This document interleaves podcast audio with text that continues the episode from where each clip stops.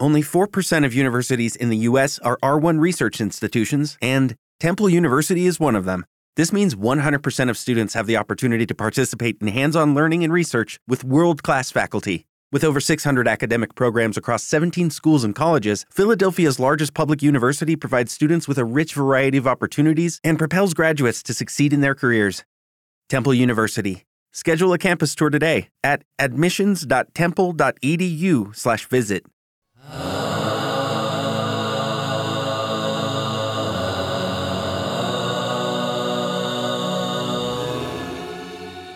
Hello and welcome to another episode of the Heretics Podcast. I'm Graham Barlow and I'm joined with Damon Smith here for another episode of the History of Jiu Jitsu and Kempo, Part 2. Hello, Damon, how are you? I'm okay, Graham. How are you doing? I'm not bad. Uh, I've just about recovered from the massive history dump of the last episode. Um, I thought I'd just start off by recapping what we did uh, Cool. and why we did it, just Yeah. for people who may have missed that last episode or want to refresh their minds about what's going on. So, you basically went through the history of the shogunate. So, back in 1185, you had the Kamakura. And then Yeah. you went on to the Ashikaga, which is where we started to get the trading of China coming in, and Yeah. the, the like martial military expertise from China getting shipped into Japan, and it, it became known as Kempo, which was you know Yeah. Ch- Chinese martial arts. Um, and then on to the Warring States period, the Sengoku period, where people were actually using this stuff for real, fighting lots and lots of battles, which eventually resolved into the Tokugawa um, shoguns, which is uh, 1603 onwards, I think. So that's the period where society changed dramatically in Japan. We went from a very warring period where people were generally fighting all the time to a period of stability in which it was a period of peace. But at the same time, it was a very controlled society, and the martial art traditions became equally controlled and more divorced from the reality of everyday fighting. Is that fair enough? Yeah, it's fair enough. I mean, you know, because we we did the whole we did a huge amount of history in one episode. Yeah. So there are certain things that are um, slightly simplified in in that summary. Yeah. I guess one that occurs to me is the back end of the Sengoku period. There were a couple of warlords who effectively um, had got Japan to the verge of reunifying before Tokugawa Ieyasu took command, if you like. And they were Oda Nobunaga and Toyotomi Hideyoshi. And so there was a little bit at the back end of the Sengoku period that had some Tokugawa like overtones. Yes, Um, yes. Yeah, yeah, yeah. So it wasn't like a like a clear division. There was there's a kind of a, I a think the- blending of the two. Yeah, I think the thing that the thing that was really clear, the thing thinking back on it, the thing that was really clear with the Tokugawa shogunate was their obsession with Confucianism. The Ashikagas, you know, they probably had a bit of respect for Confucianism. And a lot of the daimyo in that in that warring states period, the great names, in their actions, they didn't display a great reverence for Confucius or Confucianism. No. Um, and for those who don't know what Confucianism's all about, one of the things that people in the East often accuse us in the West is that we have a, a, a sort of compartmentalized view of the world. I think there was an author that actually took the mickey out of this. He wasn't actually a, a, a Chinese author, he was pretending to be one. And he was talking about a Chinese encyclopedia, hypothetical Chinese encyclopedia, and he was talking about the animals in it and this, the classifications of the animals in this encyclopedia. And the first classification of the animals was those that belong to the emperor. and, you know, we would probably classify them into reptiles and Yeah, yeah. you know, mammals and what have you, you know, but those those who belong to the emperor, you know. And so I think the the Confucius, if you go, we're going back a long way now, yeah. This is this is We're going the wrong way now. We should be yeah, going forward. we're going to get there, but we- we are going forward from 1600 because Confucius is what effectively what happened to Japan after 1600. Yeah, the Tokugawa. Yeah, and the the key point with Confucianism is Confucianism has a compartmentalized view of society in the same way that the people in the East often include us in the West of having a compartmentalized view of society. And what Confucius wanted was everyone to sit in their little box and know their place. And if everybody just did that, then there would be peace for all time uh, and there'd be no problems. And everybody, you know, people, everybody, everybody is in a relationship pair with everybody else. People know but, what they should be doing and they know yes, their place. Yes. Yes, and pairs are never equal. There's always a superior and an inferior, and the superior, the, the inferior person has a duty of filial piety to the superior person. So that's a son to his father or a, a, um, a citizen to the emperor. Um, it's that kind of filial piety that or a duty of reverence to their senior in the in the binary pair. Uh, a wife to her husband is another part of Confucianism. But to be fair to Confucius, the opposite is also supposed to be true.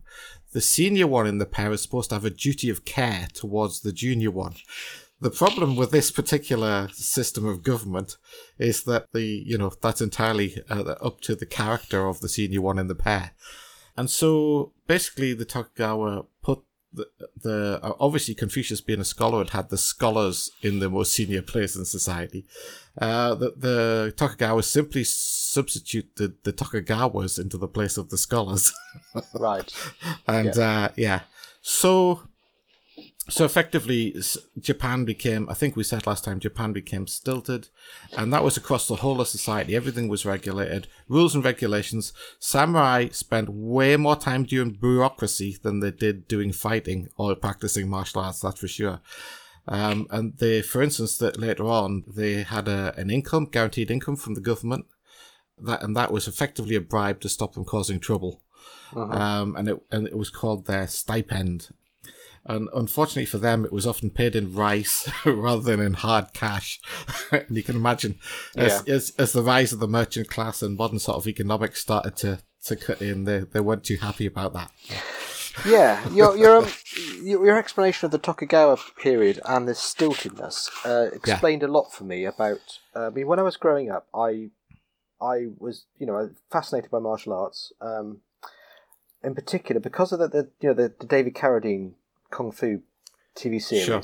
which, to be fair, he was mainly doing judo, and it was called kung fu. he didn't know any kung fu, but yeah. the, the, you know, it had the kind of ethos of the the Shaolin monk and all that. kind I of believe stuff. I believe he did take it up in later life. In later life, he did. In fact, yeah, if yeah. you've you've not lived until you've seen David Carradine's kung fu workout video, oh, which, which is a, I think it's on YouTube somewhere, but it, it is a, a, a, it's something special. So we just say that, and his Tai Chi video as well. That's also incredible. Um, it, it is I can imagine. Incredible. I can imagine. But I, I was never attracted to uh, Japanese martial arts because uh, I I was looking for this sort of fluid, flowing style that I'd seen on TV. Yeah. And when I looked at you know like the local karate club, it was yeah very staccato, very. It, just it just didn't appeal to me at all. It was just not sure. something I was interested in, and that is the influence, isn't it, of the Tokugawa exactly shogunate. And I bet for you personally, I, I, that you having the desire for that flowing style, I can see that's what got you into Tai Chi, and I can see that's what got you into BJJ. Yes, uh, exactly. That's yeah, exactly yeah. the thing. I was always only ever interested in that kind of fluid. Uh, yeah. Yeah. Because I mean, obviously, if if you're going to use something in a practical situation, the, the, you, it just doesn't look like it works if you if you just yeah, yeah. stop, well, start, stop, start, stop. Yeah, you know, I mean, that's one of the. I mean, we're, we're, we're skipping ahead a little past 1850, but not much. Uh, Kano, the guy who created judo, uh, his students very quickly. I mean, within a couple of years of him founding the Kodokan, hmm. uh, his students very quickly started beating a lot of these old Koryu guys. They were they were um, challenged in to a number of challenges by by Koryu Jiu-Jitsu yes. experts, and they trashed them. A couple of them. Well, it's, it said uh, that he's meant to have beaten his teachers as well. Yeah, well, that's the the issue here is that you know we're we're, we're jumping ahead a little bit, but Kano didn't actually study jujitsu for very long before he created judo, especially if you take the Kodokan's official date for the founding of judo. Hmm he's he, from being a raw. I mean, he went to he went to university. Incidentally, he went to the Tokyo Imperial University, which is as was a center of jujitsu in the modernization of Japan after the, the shogunate fell. Mm. The universities became centers of of modernization in Japan, and so there were around the Imperial University in Tokyo. There was a modernization effort went on around jujitsu And similarly, in Osaka, at the Kansai University, or near Osaka, the Kansai University, there was a modernization effort went around Kempo at the same time. So, give give you an idea of the time period we're talking about. Turn of the century, that's around 1900. Kano was in his 40s. That that gives you his age, yeah. Mm. But the time period of his kind of success, he was he was that early success that sort of helped him found judo. He's a very young man. He was actually Early 20s, wasn't it? yeah, absolutely. 18 when he went to university. So he's basically 18 years old when he started studying jiu-jitsu As a complete beginner, too. as as a complete beginner. Yeah, I mean, it, it, he'd had an interest in martial arts. He'd just never been able to pursue it because he'd never been able, had access to a teacher. And then he went to university, got access to Fukuda. Uh, or to pronounce it as um, an English person, Fukuda, uh, Hachinosuke. And he started studying jiu-jitsu under him. Tenshin Shinyo Ryu, I think, wasn't it? Ryu, it's pronounced, mate. So the R's, the R's half, halfway between an L and an R. Say again. And- Say again. Ryu. Okay. Uh, uh, say, say R, but d- say R, but at the same time, use your tongue like you're saying L. Do you like that, yeah. It, or, or just say Ryu, like a lot of the people in my Ryu. YouTube videos do. Ryu. Ryu.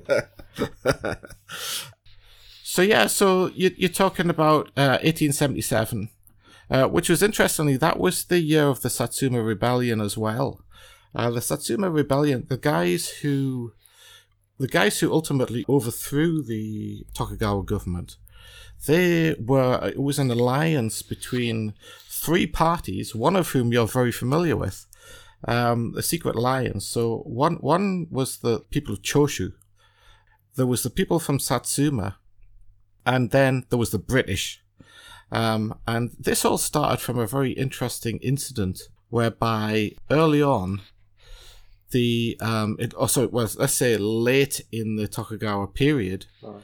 really late in the Tokugawa period, Matthew Perry, who's a, a, a American commodore, uh, 1853, he sailed into Japanese waters with he wanted to deliver a message to the emperor, basically from President Fillmore, I think it was, uh, saying, "Hey, open up Japan to trade," because you know, for for all the Tokugawa period, one of the ways the Tokugawa locked down society in this Confucian style was it was called Sakoku, the locked country, and basically they locked everybody out as well because they didn't want any influence coming in from the outside. And so Perry came in 1853 and said, "Hey, we'd like you to open it up." Uh, and of course, he came with four really modern warships. and I think the um, I think the Japanese response was to line their sumo wrestlers up along the quayside. an attempt, attempt to, uh, uh, intimidate these modern warships. Who probably fired all their guns over the sumo wrestlers' heads. Uh, Yeah, no, I think that I think the Japanese got the message to a certain extent. You know, just a bit earlier than this, the uh, there had been the Opium Wars, the famous Opium Wars between Britain and China, uh, and the Chinese had basically been trashed. You know, and they had Yeah. all you know, and the Japanese had learned this lesson this much, so they knew they, they couldn't just tell them to get lost because they knew they were, the Western powers would crush them. Um, so they didn't tell them to get lost. They did pretty much what the uh, Chinese government had done as a result of the Opium Wars is they sort of caved in to Western pressure from Britain and, and America and France and virtually everybody. And they, they signed what were known as these unequal trade treaties, which weren't, there certainly weren't reciprocal agreements. And they were very similar to the unfair agreements that Britain had signed with the, with the Chinese after the two Opium Wars, which is how we end up getting Hong Kong and all that stuff, you know. So effectively, and, and sorry, there's also the Boxer Rebellion, but that that really hasn't happened yet. Yeah. So yeah, that's a lot. That was Well, not that much later, wasn't it? not that much later, not that much later, but you know, actually, years, 40, 40 years later, yeah. yeah, and actually by that time, Japan was was on our side.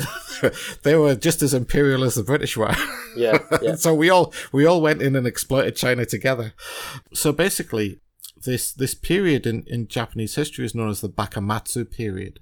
It was the end. Now, this the, the things that people talk about. The official story is the Satsuma. There's a clan called the Shimazu, and the Choshu banded together, and they eventually were able to overthrow the shogunate with British help. But the interesting thing about how they got the British help was there was a merchant called Charles Richardson who went to Japan to, I think, to try and trade. in uh, 1862. So this is after the end of the Second War, just after the end of the Second Opium War, and just after Kano Jigoro had been born. You know, the founder of judo, just after he'd been born, and apparently he was on the the road from I think it was the road from Osaka up to Tokyo, which was then called Edo. Uh, it's been renamed, and um, he was he was going along with his friends, and, and apparently, apparently he, he was quite an arrogant guy. He'd been in China, and he, he was he'd been bragging about he telling his friends how he knew how to treat these natives, uh, and you mustn't cave in, and you mustn't show any sort of deference whatsoever. And the unlucky guy um, just happened to, unfortunately, ride into the path of the uh, the retinue of Shimazu Hisamitsu, who was the regent of the daimyo of Satsuma, one of the most powerful provinces in the whole of Japan. Yeah. So, uh, incidentally, the Satsuma guys, the Satsuma samurai, were the ones who invaded a lot earlier, the early 1600s, who had invaded Okinawa. And so, you know, started the process, you know, banned the Okinawans from having weapons, and that's where karate in Okinawa started to, you know, uh, these are the same people, very, very warlike clan. And so this guy rode in front, and he, he had repeated warnings to, to move out of the way, and he wouldn't. And he rode, apparently ride right up to the sort of carriage that the daimyo's father was in. And uh, and uh, naturally, the, the samurai stabbed him. I don't think they could have allowed said to, it. weren't They, they stabbed. They stabbed him. They actually weren't, but they didn't know that because the Tokugawa government had just signed an unequal treaty with the the British, giving um, Western pow- Western citizens were exempt from those killing and going away laws. Oh, right. so actually, they weren't allowed They to weren't do allowed that. to, no. Yeah, but they didn't know that because the the Tok- they weren't Tokugawa. They were from Satsuma, which is right down in the south of Japan. So they um they didn't know. So you know, and you know it, it's it was automatic for them. If any if any riffraff give uh, insolent, I mean they were lucky it didn't kill a whole lot of them. You know, yeah. it's like so anyway. So the British weren't very happy about this, and so they demanded reparations. So this happened closer. Um, this happened closer to Tokyo, no Edo. Sorry, but the, the, this guy was on his way back. You know, the, there was a the all the daimyo and, and important figures had to spend a lot of time in Edo with the shogun. That had been a long-standing tradition. It's one of the ways the Tokugawa. Remember, I said rules and regulations is what the Tokugawa were all about. The Tokugawa shoguns wanted to see the daimyo from all over Japan in the capital, no matter how far away they're actually from. Uh, they wanted to see them spending large time periods there and also spending lots of money on their mansions. The idea being that they were, the, the Tokugawa created this culture in which the, the great names, the daimyo, had to spend oodles of cash uh, trying to outdo each other, you know, like keeping up with the Joneses Yes, in, yes. Uh, in their gold plating and their, you know. And the, th- the Tokugawa's quite clever theory was if they're spending money doing up their mansions, they aren't spending money on arms and military affairs. Yeah, that was their. Uh, yeah, being rebellious. yeah, exactly. And so, anyway, so this was where they, the, the first time the Japanese tested the British. And so the British uh, sent a naval squadron to uh, Kagoshima, and uh, basically, which is which is a, a Satsuma kind of headquarters, Mm. and demanded reparation for this guy uh, Charles Richardson, uh, which wasn't forthcoming because the the Satsuma were very proud warriors, had a very proud warrior tradition. Uh, so the British flattened the place. Basically. With, Yeah, with, with, with guns from a, a very from their ships, From their ships. from their yeah. ships, yeah. And of course, the the Japanese, actually, the Satsuma were, ironically, although they were they were associated with the Sonno Joi movement, the the um, revere the emperor and uh, expel the barbarians. That was us, the barbarians. Yeah. Yeah. Ironically, they were actually one of the more progressive of the clans, and they did have some coastal defenses, and they actually managed to kill a couple of kill a few British sailors, and I, I believe they managed to kill a, a, fairly senior naval officer. But in in return for their entire, entire town being flattened, Yeah. yeah. so yeah, not a very equal exchange. And you know, but what's very interesting, you know, one of the things I've seen in the martial arts over the years, and maybe you've seen this kind of thing as well, is the reaction of the the, the Satsuma warriors. Um, you know, one one of the things you, you maybe I'm not going to name any names, but you've maybe seen this as well over the years. Yeah, I've trained at a lot of different martial arts, a lot of different um, training halls, dojos, different associations, different martial arts groups, and and often sometimes I've seen somebody who who thinks they're quite senior in a martial art come up against somebody who who beats them uncomfortably easily in some scenario. Hmm. Um, one of the things you'll have seen this loads in terms of the ground fighting stuff. You know, uh, people who haven't seen ground fighting, uh, I've never actually done any. It comes as a bit of a shock, and this is also true of knife fighting too. You know, um, years ago, a friend of mine um, I was training with him. I used to do. I, I spent about a decade with this guy, just training weapons. We trained knife, we trained sword, we stored six sticks and mismatched weapons, even hammers, stuff like that. Mm. And then he had a friend who was a senior instructor in a particular martial art. I won't say which one. And he came along, and because he was good at unarmed fighting, he thought he would be good with a knife, and and he just wasn't. Yeah, you know, and and he he was he was very um, angry with himself. Uh, he felt like he should have done better against us. Um, so basically, he was just getting cut left, right, and centre. He couldn't land a single cut on us, you know. Mm, mm. Um, uh, but that was just—it's just what he's familiar with, you know. It, yeah, it- I mean, wasn't I- familiar I, with that. I mean, I, I was that person as well. Like when I started uh, Brazilian Jiu Jitsu, you know, I, I I've been doing martial arts for I don't know how a long time. Not not not not not you know a massive amount of time, but long enough that Sure. I could do something. And then Yeah. you know, as, as soon as you get on the ground, it's all different. And you know, you, the first three months took me three months until I managed to submit somebody. You know, that's a that's a long time. Yeah. But what you know, on- once you've but equally, you only have to have a little bit of knowledge. And suddenly, compared to someone who has no knowledge in that art, exactly, you're streets ahead. I mean, it's it's it's So- just a complete mismatch. Yeah. exactly. I mean that that's true of uh, ground fighting. Take ground fighting as an example. Uh, you know, I've done a bit of sambo and I've done a bit of um, yeah, I did a tiny bit of BJJ. Uh, and I did quite a bit of judo when I was a young man and when I was a kid. Yeah. Um, and MMA and what- things as well. You've done.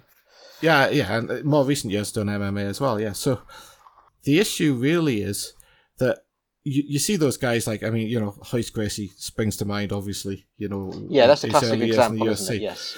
To beat somebody like that, you have to be phenomenal.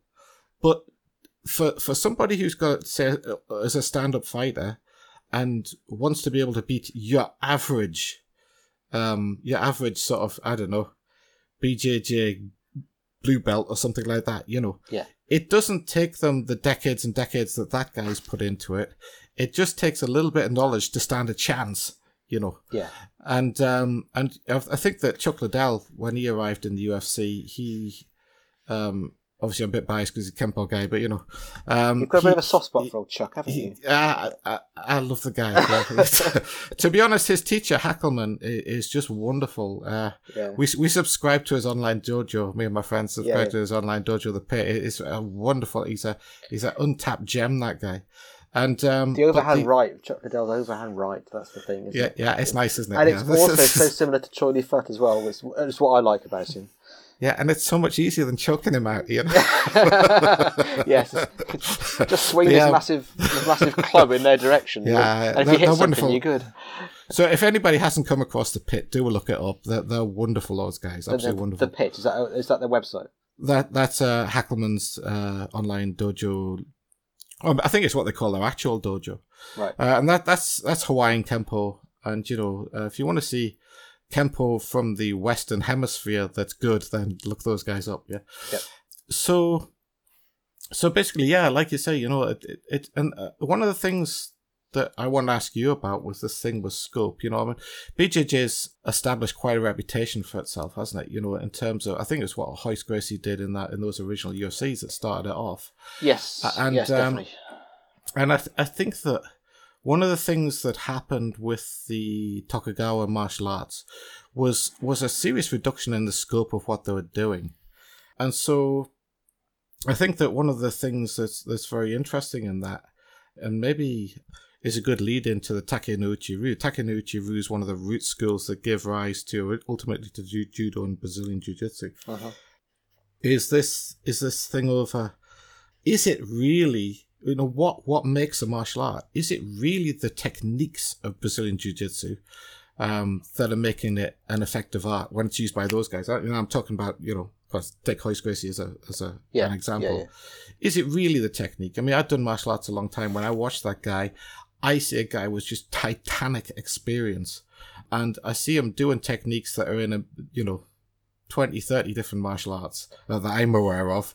Uh, judo being an obvious one, you know. Yeah, yeah, yeah. I mean, there's, and there's videos. Is it not? I mean, they, they train. I know they train hard. They certainly did when they were kids, and I suspect that a lot of these stilted schools uh, in China as well. You know, you know, people are bit down on kung fu in inverted commas. They and you know they ain't training very hard. You know, this, if you got the average kung kung fu school, they turn up once or twice a week if you're lucky, uh, and that's if they're not having their hair permed or something. You know, Yeah. Whereas I, I suspect that that Gracie family were rolling around on the floor all day long for their entire lives. you Yeah, know. and, there's there's videos of them because they, they lived in like a, a there there are so many of them. It was like a commune essentially. So they lived on a, a like a, a farmstead, uh, Yeah. and they they just lived, breathed, and ate jujitsu constantly. You know, they, they had brothers training with brothers. So there's always a bigger brother to keep you in your place, and there's always someone just ahead of you to sort of look up to and and mentor you. So they, they were they were just continually training, um, and they were, you know, it was the family business is the other thing. Sure. So they didn't have to go and do another job. yeah, absolutely. It- so I mean, in that environment, the only thing I'm thinking that's similar to that, obviously, there's all the stuff in Japan, but you know, when you had the idea of Shaolin monks, which which is probably mythical as well, but you know, if, if they had nothing to do all day except train yeah, and no distractions, uh, Exactly. it's that kind of environment, and that breeds uh, those exceptional individuals. That Yeah. you know, I- and I also think about this in terms of the uh, the, the the Chen village in China with Chen Tai Chi. Uh, So many people in one place, all studying the same thing. Uh, you know, b- raises the standard of the group. yeah, absolutely. And I, I, I th- this is kind of my my feeling about what happened with that Tokugawa period. You might think that they, they were paid a stipend to practice martial arts all day long, but actually they weren't. They were they were paid a stipend to practice bureaucracy all day long. And I think a lot of that stiltness came out of it. And this is what happened with Kano and his early students. They weren't that experienced. You know, I mean, Kano, if, if you believe the Kodokan, Kano founded judo five or six years after being a raw beginner. You know, it, it's um, that's um, you know, and you think you, these martial arts that make you take twenty years to get your black belt. You know, where there's Yeah, yeah. there's a guy founding his own martial art after five or six years. You Yeah, know? of- yes, going from nothing to which I mean, I I put that down to the, his practice of randori.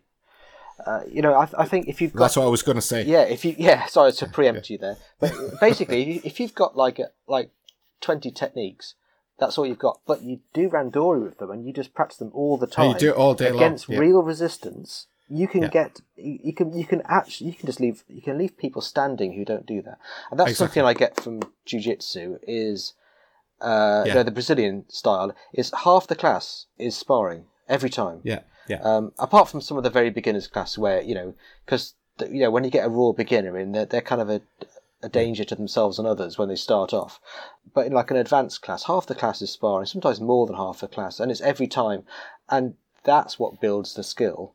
Um, Yeah. You know that, that you just learn you learn the basic techniques, and then you develop you develop it yourself, and all the little intricacies that you would never get unless someone Exactly. is trying to stop Exactly. you doing what you're doing.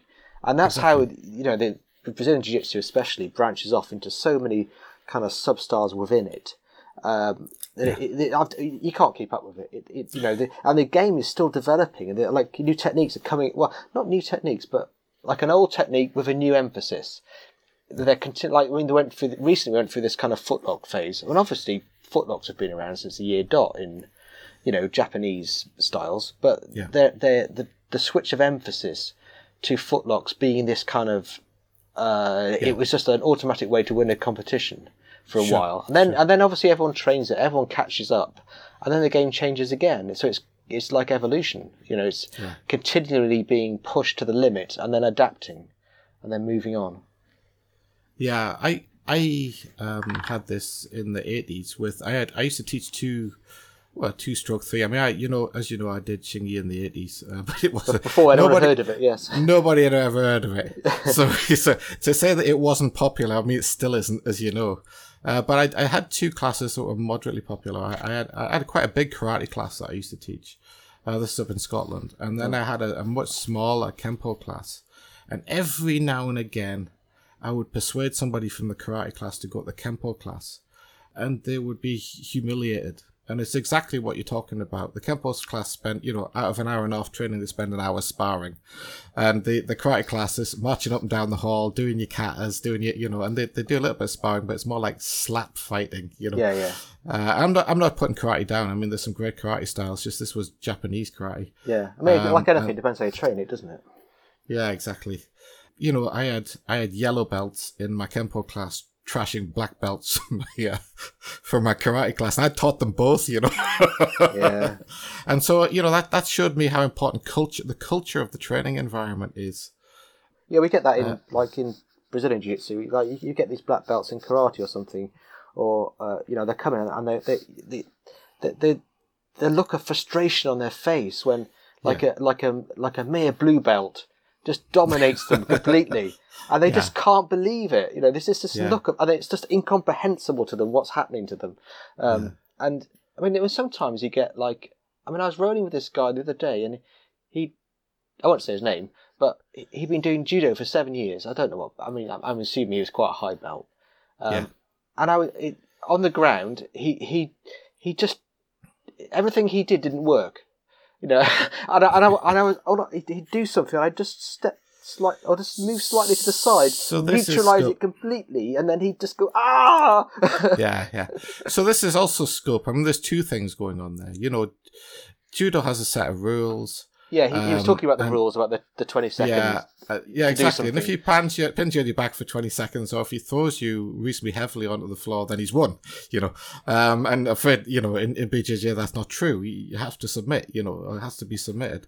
And I think that, I think that's what's very interesting, um, in, in terms of that is the famous, uh, fight between Kimura and, uh, Helio Gracie.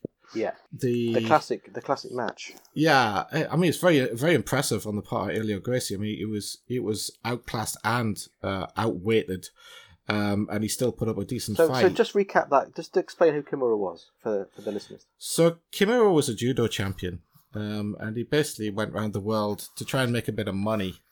Um, he went around the world trying to do sort of shows. So he took on wrestlers and various other people. So basically, uh, he was a bit of a star. He he wasn't, as is portrayed, the greatest judoka of all time, uh, but he was very very good. Yeah. Um, he the greatest um, judoka of all time is probably Yamashita, but you know who can say based on his record, you know. So basically, that's what he did, and he, they put on show matches, and one of these was with Helio Gracie, and um, of course it was under BJJ rules, um, because if it'd been under if it'd been under judo rules, it'd been over very very fast. Yes. Um, so it was it was like submission was the only way to win, wasn't it? Yeah, that's it. Yeah, yeah. So, um, and so the Ki- Kimura, the, what was really impressive about it was how much trouble Kimura had getting him. Consider, I mean, Kimura's Yeah, yeah, yeah. You had, you had no trouble throwing him, did he? But finishing him off was a different matter. Not- well, because he's, he's fought under judo rules, you don't have to finish people off in judo. That's the point. No, yeah. Um, but I mean, you know, to be fair to them, you know, if some of the some of the throws those top judo guys can do, if they threw you onto concrete, uh, the, Oh, the fight Yeah, might yeah. well be over anyway. Yeah. So to be fair, there is something in that, you know. Yeah, we've got Um, uh, we've got the Olympic uh, in Bath where I train. There's the Olympic um, judo team train there too, and occasionally one of them will you know will, will, will interact with them a bit, and and Yeah. they're they're just phenomenal. I mean, you know, Yeah, you, yeah. it's Within their narrow worldview, yeah. well, I mean, it's standing up. Like as soon as you're standing Yeah. up, it's like you don't want to be standing up with this guy. So It's might as well sit on your ass. yeah. immediately we, we all just foot on the hip, sit on the ass, and then we're back yeah. in jiu-jitsu world where it's all safe. and, you know? and it is it is quite funny, isn't it? I mean, you know, I don't know if anybody ever noticed this, but you know, Akebono, all of his MMA fights, he won you under sumo rules. uh, and the, and his K1, it's- including the one against Royce Gracie. Yeah, he won every single one of those. But Royce did that in that fight. He just sat straight down, you know, deliberately. You know. Yeah, of course, of course you Uh, would. yeah. I mean, I'm not going to stand up with this guy. I'm not stupid. so quite interesting. But, you know, my, my sort of British sense of fairness comes. I think these there should be returns. You know, there should be a return match. Um, you know, if you're going to fight rules? under, yeah, if you're going to fight MMA guys under MMA rules, they, they should go back and, you know, some of the MMA guys should go back and fight under sumo rules. There's a lot of money in sumo, so if they can pull it off, um, it, it would be very profitable for them. Yeah. You know. So Kimura, anyway. Sorry, I, I diverged. So, so no. It, it, what's really interesting is Kimura was a bit like a guy called um, Tomita Tsunejiro, who was effectively after. So basically, what happened was Kano's sensei died. This is how Kano Kano ended up head of the dojo at a very young age. yes, Yeah. he was And so- scrolls, wasn't he? And all that kind of Yeah. Uh, this uh, my teacher didn't. This happened to me when I was young. Uh, My teacher didn't die; he just left. That's how I ended up teaching a karate class at a relatively young age, you know.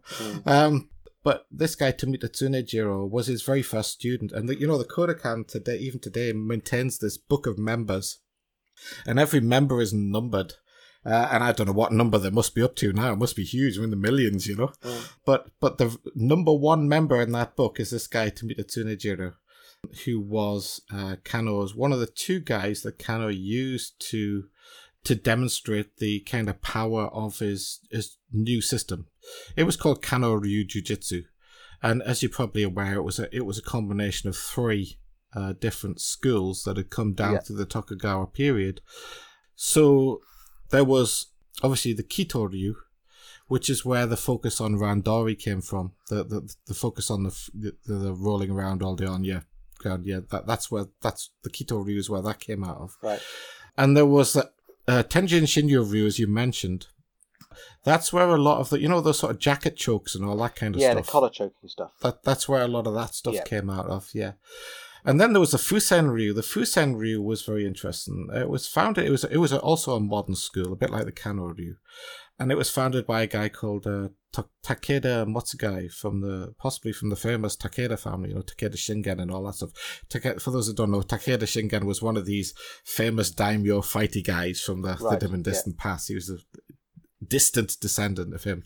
And not that that had any effect, effect on his jujitsu whatsoever, I suspect, but um, but that that particular guy also produced a couple of really good fighters. A guy called Tani, and I can't remember what the other guy was called. Um, but basically, was it Miyake? I could be wrong. Uh, anyway, one of them was called Tani, and and those they, he sort of had these two guys, and those guys went around and started beating Kodokan guys. They started beating Kano's guys. Um, but by that time, Kano had built up judo, and a lot of this is also about how to make an income. You know, a lot of us dream about making an income out of something we love. You know, Mm. um, martial arts or whatever. You know, and it's so so few people actually pull that off. Kano did manage to get this thing built up to the point where it could actually bring in some money. Well, that's And so- interesting, yeah, because I mean that Right. tradition has continued in jiu-jitsu, in Brazilian jiu-jitsu. It's one Yeah. of the few martial arts where you seem to be able to actually go full time and make Yeah. make a kind of a decent living. Exactly. And so Takeda's two guys who went around trashing Kodokan guys, they didn't say, oh, we're better than the Kodokan. We're going to build the Fusen Ryu up to be more famous than Judo. What they said was, ah, Kano's making money. Uh, can we come and join? Yes. so, so they were the third strand. They came in the third strand. But the really interesting thing um, about uh, Kano and his he actually had two top students, um, but he had to expel one of them. Uh, actually, uh, Tomita was, was, was his number one student, but he had to expel another one quite early on because um, this guy ended up brawling in drunken brawls with the police too often. ah, right. Um, and so, so basically, that's another thing. Tomita, you know, one of the things you see in in judo and a lot of uh, the Brazilian jiu-jitsu, they're a bit more relaxed than other Japanese martial arts. Um, a little bit more relaxed. And I think because Tomita's position in the Kodokan was unassailable, you know, in in the uh, in the, that time period, the the uh, status in society being number one in the Kodokan book, you know, that you got nothing to prove basically. Uh, especially when he had this very successful fight record, beating these uh, these masters from other schools. Hmm. And so the really interesting thing was that Tomita took a guy under his wing called Maeda Mitsuyo. Um, the famous and Count, you may have heard this Yes. name, yeah. Count Koma, uh, yes, who was um, he travelled all over Europe, didn't he? An event, but he did end up in Brazil. That's right. But the, the, the key point is people think that Maeda trained under Kano. Well, he did. Kano was there. Mm. Um, but the bottom line is that the guy, I, I suspect the guy that he got his sort of, what should we call it, fighty outlook from, Yeah, or yeah. a relaxing fight, was indeed Tomita, who was basically teaching. He was the head teacher at that time, where Kano was off trying to turn. I mean, you're probably aware that Kano got interested in turning judo into an Olympic sport after a while. Yes, that's right. Um, so basically, Tomita, I think his Tomita's relaxed approach to training, into I mean, relaxed in terms of attitude. You, I, Tomita wasn't a, a shouty, screamy guy. He wasn't barking at people and marching up and down the square. yeah. It, it was much more like you know he's a big fan of Randori obviously and you know big fan of that kind of thing because he'd done all these challenge matches when he was younger, and so so basically this is how Maeda came along to give you give you an idea of the guy's ages. So in 1900, this is the year of the Boxer Rebellion. Mm. Kano was 41, Tomita was 36, and Maeda was 23. So I give you an idea of their relative ages at, at that time, at the time of the Boxer Rebellion. Uh-huh. And so, so effectively, Maeda also made a bit of a name for himself. I'm, I'm you know, we- we're now getting into BJJ history, and you know, it's it's it's probably you know, time for me to to um, cut out a, a Maeda arriving in Brazil. But let me Yeah, give you a little bit of background in terms of what was happening with Brazil So, so, so the question is, why were all these Japanese guys going around around the world? That's That's a very good question. that's the question I've got. So, uh, Brazil as a nation, uh, or Brazil, shall we say a different way? Brazil became a nation uh, through their War of Independence, which is in 1822. Yeah. And it, that's when they declared independence from Portugal. And they had the opportunity then to do things. You know, Brazil had been under the under the domination of Portugal for a long time. And so, you know, decisions in Brazil before 1822, they weren't really made by Brazilians. That's probably the best way to put it, yeah? Uh, they were made by Portuguese Portuguese. authorities. And so, and there's a peace treaty signed with uh, Portugal. Portugal actually, rec- after the war, Portugal recognized uh, Brazil's independence. It was in 1825.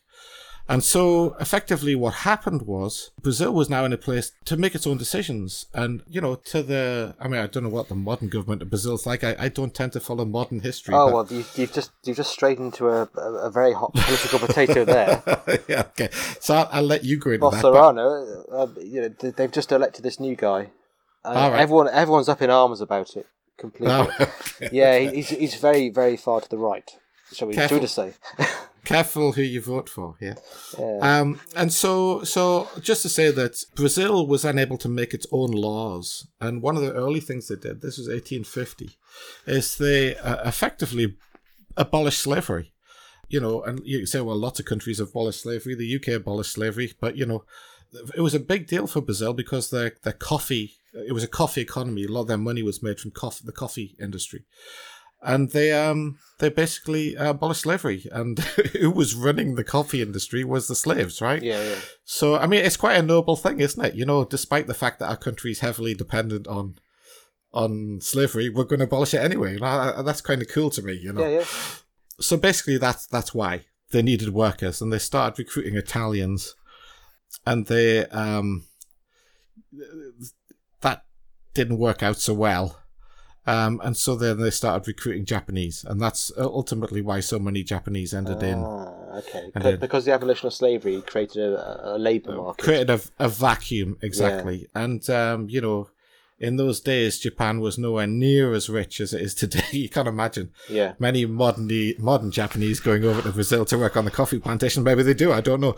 Uh, what I do know is that, that when the Japanese landed in Brazil, some of them became very enterprising, and a lot of them ended up as owners of the co- coffee plantations. And so they, you know, they they, they weren't just the workers. They didn't stay workers for for very long. A lot of them actually became quite wealthy out of the Brazil trade. And also, you know, that after after the Bakumatsu period, when the, the Satsuma and Choshu samurai effectively overthrew the Tokugawa government, after that period, Japan went into almost exact opposite mode. The the very young Emperor Meiji was restored to the throne in 1868.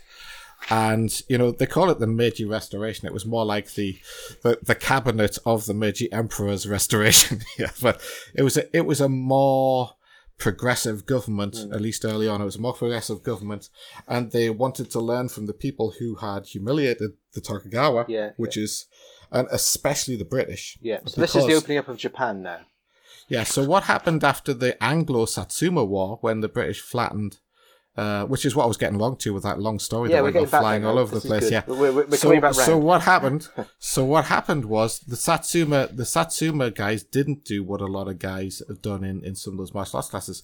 When they get trashed, when there's something new they haven't seen, they don't say, "Oh, I'm not training with these guys." Yeah. They say, "Oh, bloody hell, I, bloody hell, I want to learn that." Oh yeah, they don't go. I just I'll pretend this didn't, didn't happen, and and I'll Yeah. never go back. Which is the reaction you still get today from some people Yeah, who, exactly. who experience kind of a complete flattening. Yeah, there should be a word for this, shouldn't there? Like a complete flattening. Is there a word that means that? Um, I, the, the desire to completely flatten someone is called saki in Japanese, but that's, Well, that- that's probably that's more like a desire to completely kill somebody. Well, maybe, you that's, know- maybe that's not exactly what I mean, but uh, As you know, I'm a big fan of knife fighting. So you know, although we use plastic knives or wooden knives, you know, it's um, you know, literally that's you know, if we were using real ones, which obviously we're we're never going to, but you know, that, I, that's what it's I- about. that- that's it? one area I know nothing about knife fighting. Sure. Um, uh, but you know, you know, you, I'm glad I know nothing about it really. In a way, well, we're going to do a swap, mate. You're going to teach me the BJJ. and I'm going to teach you knife fighting. I can just imagine what I'm imagining is your defense to a triangle choke is once the triangle choke's on, wait till they've almost got you, then pull your hidden knife out of your gi Yeah, yeah. and stab them in the leg. You know, or if if you're lucky, it's the leg. Yeah. yeah. Well, obviously, I don't want the triangle choke on in the first place. but yeah, But I, Um, I think that'd be your last resort. Would definitely be. It's not tapping; it's pulling your hidden knife out. You know. yeah, yeah. Uh, well, it not necessarily hidden. You know, people think about it like that. You know, but you know, a lot of that stuff came from uh, what we talked about. A lot of that stuff came from uh, that that practice of the Kumiuchi practice of, of wrestling somebody to the ground, pulling out your knife and sticking it in their armor. Yeah. Uh, this this is the origins of jiu-jitsu, right? Yes, this, that's and right, one yeah. of the one of the early schools that did that was Takenouchi Ryu. Just just to recap, before we go back to the Takenouchi Ryu, let's just recap on what happened with Satsuma. Yeah. Yeah. Sorry. The, Satsuma did this. They got their ass kicked by the British, and they didn't say, "Oh, I don't want to talk to the British." They said, "We want to make friends with those guys and learn how to fight like they do." Yeah, Yes. that that's what happened. So the Satsuma province was one of the first to start modernizing, and it was this, and they made friends that had a formal treaty with the British. Uh, and they fo- created this, like I said, they created this secret agreement with the Choshu clan. Uh, Choshu was actually one of my one of the teachers in my own uh, lineage or heritage or whatever you want to talk about was was a guy from the Choshu clan, a guy called Shobe, and so they made this alliance. And because they won in the Boshin War, they they they were on the winning side. When it came for the new Meiji Emperor and his cabinet to choose their overseas allies, who did they go to? The British, because the British were backing the Satsuma guys who'd put effectively put the emperor on the throne. Yes. Yeah. So, and also, um, this is my, my teachers, one of my teachers, the teachers in my teacher's tradition is quite a long way back. I don't know how many generations it is. This guy Shobe, he he was a very young man at the Bosch, during the Boshin War. He still fought in all the battles, and he ended up escorting the emperor up the Tokai Road, the famous trip up the Tokai Road when he went up to to take his throne, effectively. Um, he he was because he was involved on the winning side, and he'd put the, effectively him and his mates had put the emperor on the throne, and he'd fought well. He was picked as one of the empire's bodyguards, uh, and so he ended up um, in the imperial guard. Uh, very early, he was one of the first members of the imperial guard. Very interestingly, there is a link between him and the Takenouchi Ryu, but it's not my, not not what you might think. So I'll tell you a little bit about his story, and then we'll get up to Takenouchi Ryu. Now, the Takenouchi Ryu is one of the early uh, samurai schools. Remember, we said there's all this non-samurai stuff that Yeah. doesn't get recorded in history going on. But Yeah, in yeah. terms of the samurai school that give rise ultimately BJJ, Takenouchi Ryu is where we want to end up. So, so Shobe, he was uh, a kind of representative of the old school and a representative of the new school. He'd done well under the Tokugawa. He'd become a like a, he'd become a, a, a, trusted retainer of the Choshu daimyo at a very early age. Uh, Like we're talking like sixteen, you know, he's he's fighting in battles when he was sixteen years old, you know, and so he went into the Imperial Guard and he, he, he was in it quite a while. But when he came out, you know, by that time, he, like I say, it was he was 20 when he was escorting the Emperor up the Tokai Road to Tokyo. and the fact that it's a really famous journey in Japanese history. The beginning, it's, it's, the symbolic beginnings of the Meiji era. I think it's a bit like Jesus coming into Jerusalem on his donkey or something like that. You know, that kind of a thing. Uh, so he, he stayed in the, the in the Imperial Guard for a few years. But then this was the time when there was this great enthusiasm in Japan for westernization, for modernization, and he, he wanted to be part of that. And so he basically, with his wife, he, he opened a shop um, it was called the shop was called Tokyo Ya. It's, it's very enterprise now. It's very Western. I remember in in the the past, the merchants had been one of the lowest classes in society, mm. uh, slightly above the Burakumin or Eta that, that we talked about last time, the scum. Yeah. Mm. Uh, only slightly, yeah. and now here's a samurai aspiring to leave the military and go and open a shop called Tokyo Ya uh, in Kobe Tokyo Ya just means the Tokyo shop. What you wanted to do was sell in Kobe the kind of luxury Western wares that you would get in, you would get in um in Tokyo. Yeah. Mm. And this is this is a, one of the things that people forget about this time period. So the time period we're talking about is sort of 1870 through 1925. Yeah, that time period. Mm-hmm. Japan was incredibly Western leaning in that time period. Mm. A lot of people were sick to death of the samurai they they just had enough of them. They they were sort of recognized that they were had been institutionalized bullies for the last two hundred odd years, and and that they'd been a, a, bit like a parasite on society. And it it sounds strange when you say this about what Japanese people thought the samurai were a bunch of losers, you know, but they really did during that period. A lot of them really thought that the samurai were disbanded. So you know anybody who claims to be a samurai after sort of 1870s, 1880s is a liar uh, because they were, you know, it, they were written out of law. There was no such thing as the samurai after that. Yeah, I mean, I guess um, they didn't perform any useful function either, did they?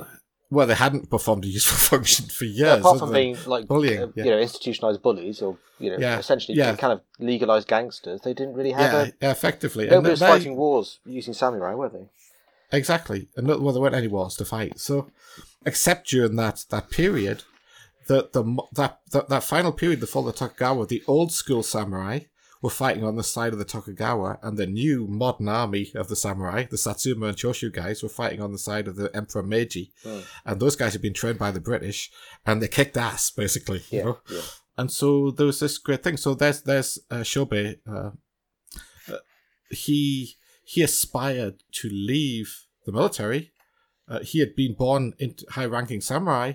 He aspired to leave America and open a shop. What a guy! Yeah. Yeah. He also he's one of these guys who who's very very of it uh, uh characteristic of his times. He also uh, is like holding down a second job, you know, and he, he he got a job at as in the railway, and his wife ran the shop while he was working on the railway and that sort of stuff. And and basically, cut a long story short, he did very well in the railway as well. The, the railways were part of Japan's economic boom at that time. Mm. And he became station master at all places he could have become station master at was Sannomiya. Now, Sannomiya Station is one of the busiest railway stations. It's, it's the biggest railway station in Kobe. You probably know Kobe is quite a big place. Uh, it's famous from the earthquake, but it's quite a big place, yeah. Mm. Um, it's the busiest, and he became station master. Um, and this is, you know, this is down in the 1870s. This is the time when, you know, being an, being an engine driver anywhere in the world was like, you know, or station master was quite a prestige occupation, yes, you know. Yeah. Um, yes, I think it was like in the Victorian era, the, the, the train drivers, you know, the guy who was driving the, what's it, the, the, the Flying Scotsman and stuff, uh, they were, they were next to the Queen in importance, that kind of, you know. uh, not quite, but, you know, that, that kind of idea. Uh, they're very proud of their, their economic activity. And so he, uh, of all places, became station master at Sannomiya. Uh, just round the corner from Sannomiya station is the tiny Sannomiya shrine. When people see it, they tend to be a bit disappointed. Mm. But the Sannomiya shrine was also the founding place of the Takenouchi Ryu School of Jiu-Jitsu. What, what, so effectively, you've got two great martial arts masters who are associated with this shrine. Uh, from complete one from Kempo, one from Jiu-Jitsu, yeah. Uh, well, Kempo in the broadest sense, you know, I, I described what I mean by Kempo. Yes, in, in the last episode. Yeah, yeah, yeah, yeah, yeah. And so what I think was that, that, that it wasn't an accident that Shobe chose Sannomiya. You know, I think it wasn't an accident. So anyway, Takenouchi Hisamori was a late uh, Sengoku warrior, and he was an expert. You know, so what I've said, what we've said is a lot of the schools, the Kito Ryu, uh, the Fusen Ryu, and by a roundabout way, the, the Tenjin Shinryu Ryu are all descended from schools that are descended from the Takenouchi as well as other schools. Yeah, so they they all all of the schools that ended up in judo and ultimately in jujitsu in, in BJJ came uh, part of what a lot of what they learned came down from this guy Takenouchi Hisamori's tradition. Now, when I say tradition, guess what Takenouchi Hisamori specialized in? Was it perhaps ground fighting? No, Oh, knives, no, it was staff. staff. He was an expert of the staff, the Okay. stick. Yeah. So, so I hope you guys are still practicing it, keeping this tradition, uh, keeping this tradition alive. Yeah. What staff So, yeah. in Brazilian Jiu Jitsu? Uh, I'm joking, mate. I'm joking. I was going to say, uh, no, um, it was a joke. I could lie and say yes. Of course we, of course we do. Yeah, so he was, he was renowned as one of the greatest staff masters. He did sword, he did staff, he did all sorts of things, most weapons, yeah. Like most guys at that time. We said last time, you know, most guys at that time they did all sorts of things, yeah. Yeah. And he just happened to do, ju- you know, a, a little bit of that sort of jujitsu kind of stuff, which effectively did Shinko Zumo, yeah. So again, I'm simplifying just to fit this in the episode because I see we're we've actually we've actually so around the hour again, mate. Goes goes fast, I know, it? but I don't think we're likely to finish So- yet. We need to finish this off. Come on. Yeah, Let's come on, keep then. going. so let's go. just keep going. So this guy uh, had a little bit of that sort of stuff, mostly like Shinkozumo. So you can think of his grappling was like, I'll wrestle a guy at the ground and and I'll, I'll stick something in him. Yeah, yeah, yeah, yeah. If I have to, but it's not important to be because I'd rather knock his head off his shoulders with my staff, which is what he was famous for. Right. Yeah. Okay. And so Takenouchi Hisamori started passing down a, a, a tradition, and a lot of his students and students of students and students of students, you know, you couldn't really say he was a teacher. It sort of passed down in his family. And it- you couldn't say that. I mean, oh, although it's called the Takenouchi Ryu, and he's credited as the founder, he probably didn't think of it like that at all because he was Sengoku, yeah. But the, the next few generations were into the Tokugawa period, and the later masters of the school and the other schools that splintered off it, they certainly were thinking of it in a put things in little boxes Tokugawa kind of way.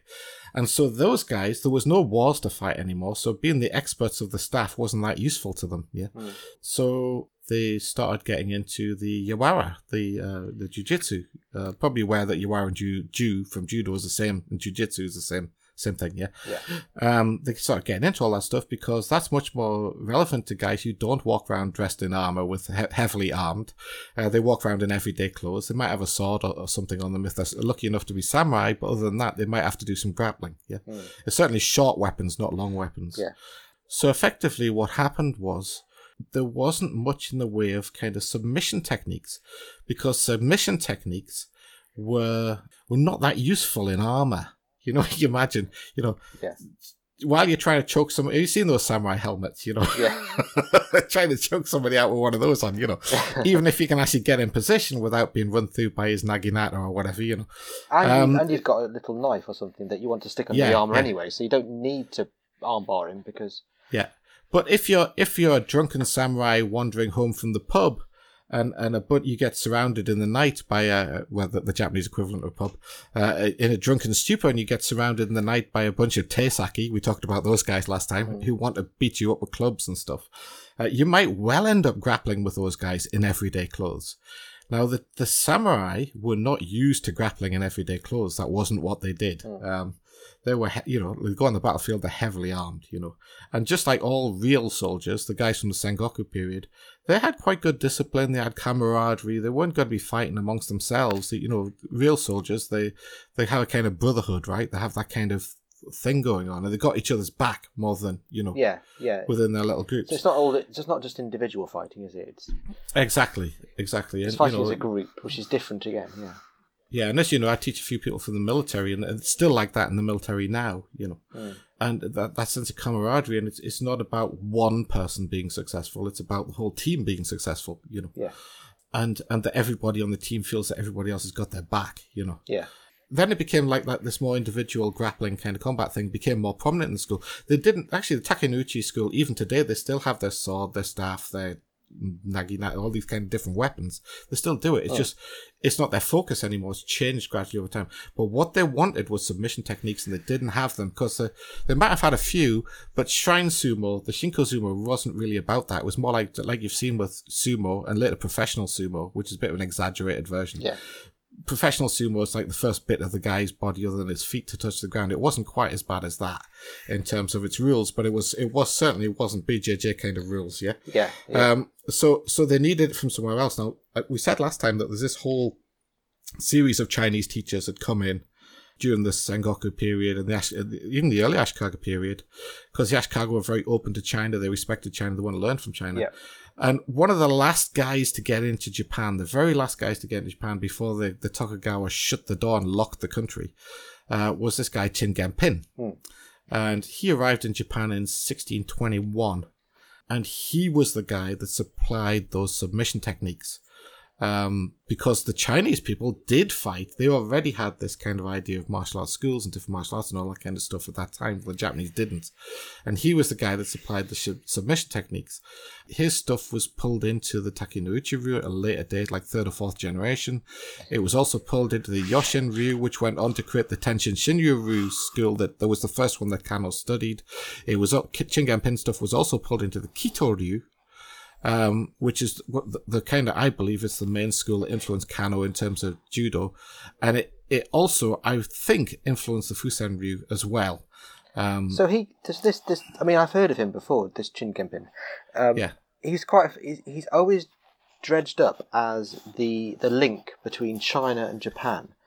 Yeah, the only one, The- right? yes, exactly. yeah, like, like He- these he- two he- countries right next door to each other have Yes. never heard of each other except for Chin Genpin. Yes, yeah. until he arrived there, no Chinese man Well, had set it- foot on what was in the what was unusual about him is the country was already locked when he managed to get in. Now nobody knows how he managed to get in, Hmm. um, but Japan was already starting to lock down well under the Tokugawa by that time period. He like became, the la- he became a national, a nationalized Japanese person. Yes, but he? think about it. The the earlier Chinese guys were more like advisors or military experts. They were there to help the guys in the Sengoku period and the early people to fight better, to fight battles better, to fight wars better. They were military advisors, military trainers, Hmm.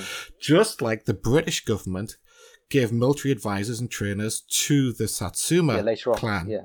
later on in the same way. It was that kind of an arrangement. Whereas this guy lived lived in Japan. Chin? Genpin, yes, this guy Chin Genpin moved to Japan at a time when the Tokugawa had started to do conf- neo-Confucianism, hmm. yeah, and people were thinking about things, starting to think about things in terms of actual martial arts schools that they could put brands on, and one family school can be better than another family school, and all that kind of Yeah, stuff. Yeah, this is the, the, the Yeah, start of what we'd call like martial arts in a more modern sense. Exactly. And the earlier Chinese guys weren't in that mode. They weren't in Japan when Japan was in that mode. Nobody in Japan was in that mode No. when they were there. This is why Jen- gets touted around. Um, He gets all the glory essentially for all the work that For- for all- everyone yeah, else absolutely. from China did before him. Yeah, well, not just China, people from Japan as well, right? Yeah. Oh yeah, yeah, and oh yeah, Yeah. like the shrine sumo people and you know, all Yeah, that. absolutely. Exactly, I mean, exactly. So many, so many, like as we discussed in the first episode, all these different threads intertwined yes. completely. Exactly. And Chin Genpin was also the kind of guy the Japanese would respect. He was a scholarly, uh, but also a great fighter and all this kind of stuff. He was a sort of guy who would fit into that culture quite well. I suspect he learned Japanese like in two seconds, you know, that kind of thing. You Yeah. know. So he's Um, very, I- very, very able person. yeah, yeah, and and so so effectively, th those two strands, Chin Genpin, uh, you know, which effectively he was the last Kempo master before ninety before the very early nineteen And when you when you say that he provided the submission techniques, I mean, what are you? Is that just your feeling, or Oh no, because because the the bottom line is that they're not in Shinkozumo. You know, it's impossible to say they weren't in all Shinkozumo. Yeah, yeah, yeah. Because every different shrine in the whole of Japan had a different version of Shinkozumo. So I'm sure some of them did.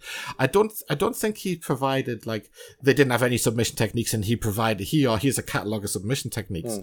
But the kind of martial arts that were around in China at the time did have that kind of stuff. Yeah. And these this was kind of the, the forerunner of Chinese grappling systems. Yeah. Hmm. But so so Chinese grappling systems also had so what happened with judo with the strikes being taken out. They also had that, but they had it much earlier. yes? Um, so they'd had longer to so- develop just the grappling aspects in isolation. Exactly. And so I don't believe he just came and gave them grappling techniques that they didn't have. I think it was more like he was a bit of an expert in them and they, they wanted to learn off him. I think it was much more like that. Yeah, yeah. And I know that he he had an influence on the Yoshin Ryu, he had an influence on the Kito Ryu.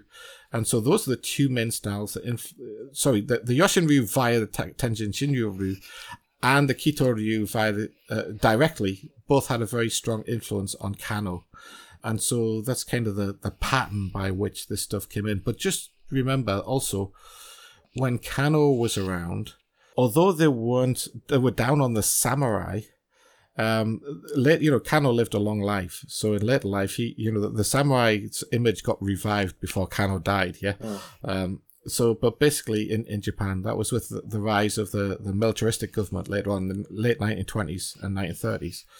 Um, but at this time, there was the Meiji government were trying to uh, unite Japan in the same way that Britain was united, and the same way that Germany was united, and the same way that USA was united, uh, based on nationalism. Oh. Um, so they're trying to substitute new Conf- nationalism for new Confucianism. And so one of the things that actually happened is the, the role of Chin Genpin actually got downplayed. Um, and so the fact that people even still know about him shows that he had a really big role because those guys were motivated to downplay him. Yes. Stuff that came from Japan was was to be played up, and stuff that Yeah. played, came from China was to be Ka- played down. Kano So- was quite down on him, wasn't he?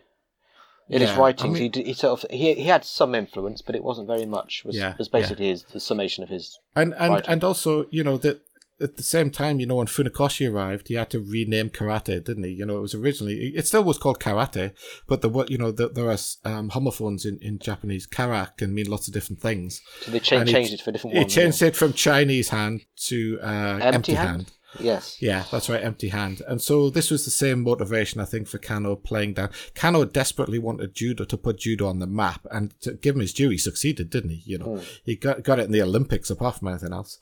And uh, oh, Yeah, interestingly, and it's um, everywhere, isn't it? You know, just, it's in every country. interestingly, here's here's a, a final thought because we're way over our time. Yeah, we should wrap it up. A final thought. Remember the guy Shobe that I mentioned, who was the station master at Sannomiya, Yes. where the the Takenouchi Ryu was founded. His teacher, one his his teacher, one of her descendants. His teacher was a she. One of her descendants was the um was the teacher of uh, or was the teacher or trainer of Anton Geesink, this guy called Shozen. So one of Shobe's teachers' descendants was the judo teacher of Anton Geesink. I think in Dutch it's pronounced Hiesink. Uh, who was the very, very first person ever who wasn't Japanese to win a gold at the Judo World Championships. Oh. That was a guy called Shozen, uh, Nakayama Shozen, and he he was also one of the guys that got judo put into the Olympics. And you know, getting it, Kano and guys like uh, uh, Shozen, they really, really wanted it put in the Olympics. And uh, final word on Anton Geesink, he's recognized as a tenth Dan. Uh, based on his achievements by the International Judo Federation, but the Kodokan refused to acknowledge it because he's not Japanese. Right. they are. The bigotry reigns strong, Yes. even in the modern era. So just Yeah. just to, re- re- to recap on Shobei, why were we? I, I've just lost the plot there on where we were going with him and what where what he led into.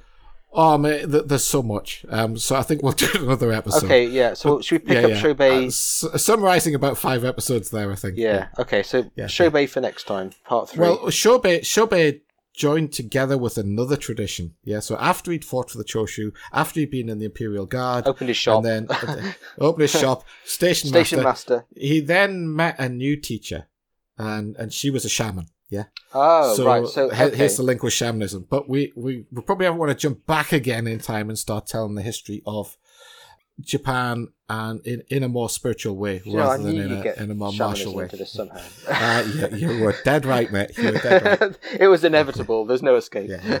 Uh, incidentally, although she was a shaman, she um she disarmed two Yamabushi. Remember we talked about Yamabushi last time when she was unarmed. Uh, two Yamabushi. So she was a badass swords. as well.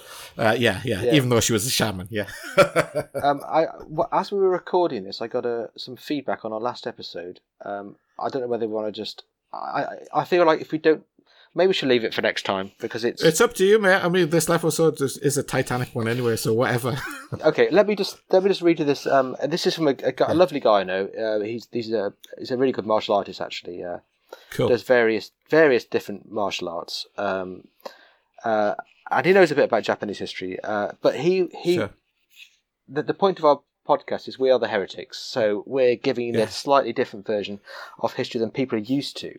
So his reaction is really interesting to me because he said, uh, your, your podcast was really good, mate. It would be better if it was more balanced. Um, as many historians see the Tokugawa era as the real birth of honor and the arts, in Oh, scare dear. quotes, element. I know, hang just bear with me. In the Japanese martial arts. Uh, really, uh, David Clean knows his stuff. Uh, And he definitely listened to another episode. So he, he's on board. So, so that's cool. So I, I think it's a good point. Uh, I do believe that he's right about, on the point about honor. But let me let me give you a different slant on honor. Here's a slightly heretical slant on honor, and we'll pick maybe we'll pick this up next time. It's a really interesting point. Actually, thinking about Yeah. it, honor cultures, there's a positive and a negative to them. Yeah. So think of uh, one of the things I, I learned. Now I'm not sure if this is true or not, but I believe I learned this in a, a behavioral biology lesson. So there must be some truth to it. The murder rate in the north of the USA is much lower than the murder rate in the south of the USA. But all other crimes are the other way around.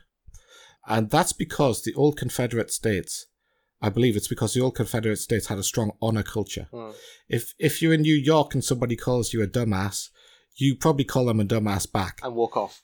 if you're in certain parts of the South, if you call somebody a dumbass, they're likely to shoot you. Yeah. Yeah. And so there are positive and negative aspects to honor culture, but of course I'm well aware. I used to I used to live and breathe it. I was a Tokugawa period groupie too 20 years ago. Yeah. Yeah.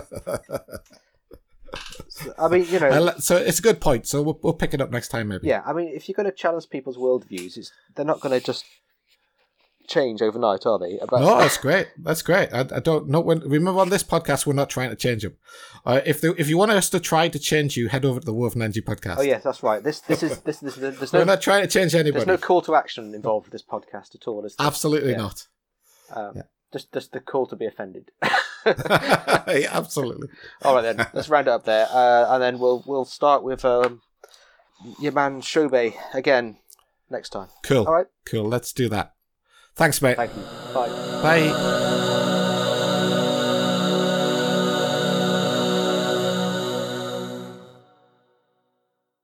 Lucky Land Casino asking people what's the weirdest place you've gotten lucky? Lucky? In line at the deli, I guess? Aha, in my dentist's office. More than once, actually. Do I have to say? Yes, you do. In the car before my kids' PTA meeting. Really? Yes. Excuse me, what's the weirdest place you've gotten lucky? I never win and tell. Well, there you have it. You can get lucky anywhere playing at LuckyLandSlots.com. Play for free right now. Are you feeling lucky? No purchase necessary. Void where prohibited by law. 18 plus. Terms and conditions apply. See website for details.